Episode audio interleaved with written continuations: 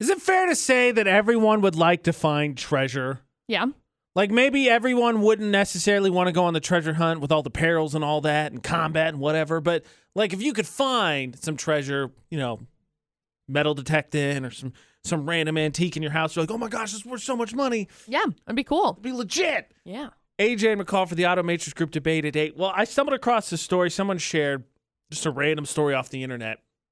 Apparently, what happened is uh, somebody's father had passed away, and him and his sister were going through the closet cleaning out stuff, and they found a coffee can, one of those old metal tin ones, you know.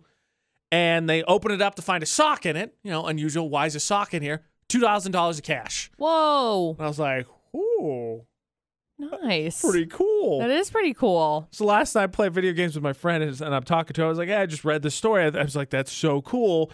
Like it's it's kind of like finding treasure. It's not like not totally, but I mean, uh, who's gonna turn down two thousand dollars in cash? Right, Right. Of course.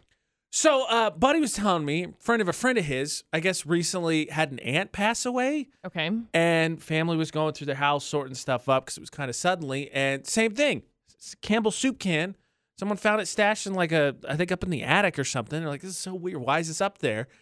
And we're walking down to throw it away, and then someone's like, well, did you see if there's anything in it, just in case? Right. Open it up, gold jewelry. Huh. So what I'm getting from this is Sounds that like magic. I need to find where all the cans are stashed in Yes. my family's homes. you do. Because now I'm like, wait, wait a sec. Hold on a second here. Just one moment. I don't know, to be honest with you. I'm not saying that I don't have family that might keep a little bit off to the side. Like growing up, I had a grandma that legitimately would put money in envelopes and then put it in the freezer, Yeah. would legitimately hide it in the freezer. Ugh, so I'm not it'd saying be I don't. So muggy and gross. cold hard cash. eh. So I'm not saying I don't necessarily have family that would do that. Mhm. but I don't know that I have family that would do that. I don't know that I would just like, heaven forbid, anytime soon, Right. but like wander through a house that we have to go through and clean out and see what's in there and sort it all out for the family or whatever. I don't think I'm going to find a coffee can magically with a couple bucks in it, I think that's probably a safe bet. but I want to. Yeah. That's it. I think I think the only way I gotta I gotta I gotta put this out in the universe for it to come back to me. I think I'm gonna have to go get I'm gonna have to go dig up an old can Probably. and I'm gonna have to put some cash off to the side myself. Mm-hmm. just for the fun of it so somebody else can find it. And if push comes to shove, you know, it's my emergency stash. Yeah. I'm just jealous now. I want to, I want so bad. I asked, you know, it's Christmas time and I'm not going to do it because they're so expensive. But just two birthdays ago, I asked for a metal detector because I was like, ah, whatever. If I find something, it'll be cool. If not, whatever. But I want to find some kind of treasure. The people t- finding these money and jewelry and cans. I'm like, I want that experience. It's like finding something lost because like we've we've had the stories where someone puts doesn't pay attention and something's in an envelope or whatever and it just gets chucked out and all of a sudden it's like family lost fifteen thousand dollars. Yeah. There was that one I think a couple months ago where a dude at the dump was nice enough that he found it and returned it It was like fifteen grand. Which is crazy to me. because I mean, proud of you for being honest. Yes. But yeah. because I think a lot of people be like, what cash? No way. Didn't did not find it. Is that a new car? No. Ah, pff, this whole thing. Nah. Ah. Check the coff. Check the cans in the house. Yes. There's probably money. It seems like it's scattered everywhere. There's money somewhere. Yes. Uh, we actually got a message. Joe McCall and I, of course, went on a ghost hunt uh, the Friday before Halloween, and, and we talked about that experience. Well, someone asked a very particular question, and well, me scale one to ten when it comes to my paranormal expertise, quote unquote, maybe, maybe a one Okay. maybe call a little bit more experience.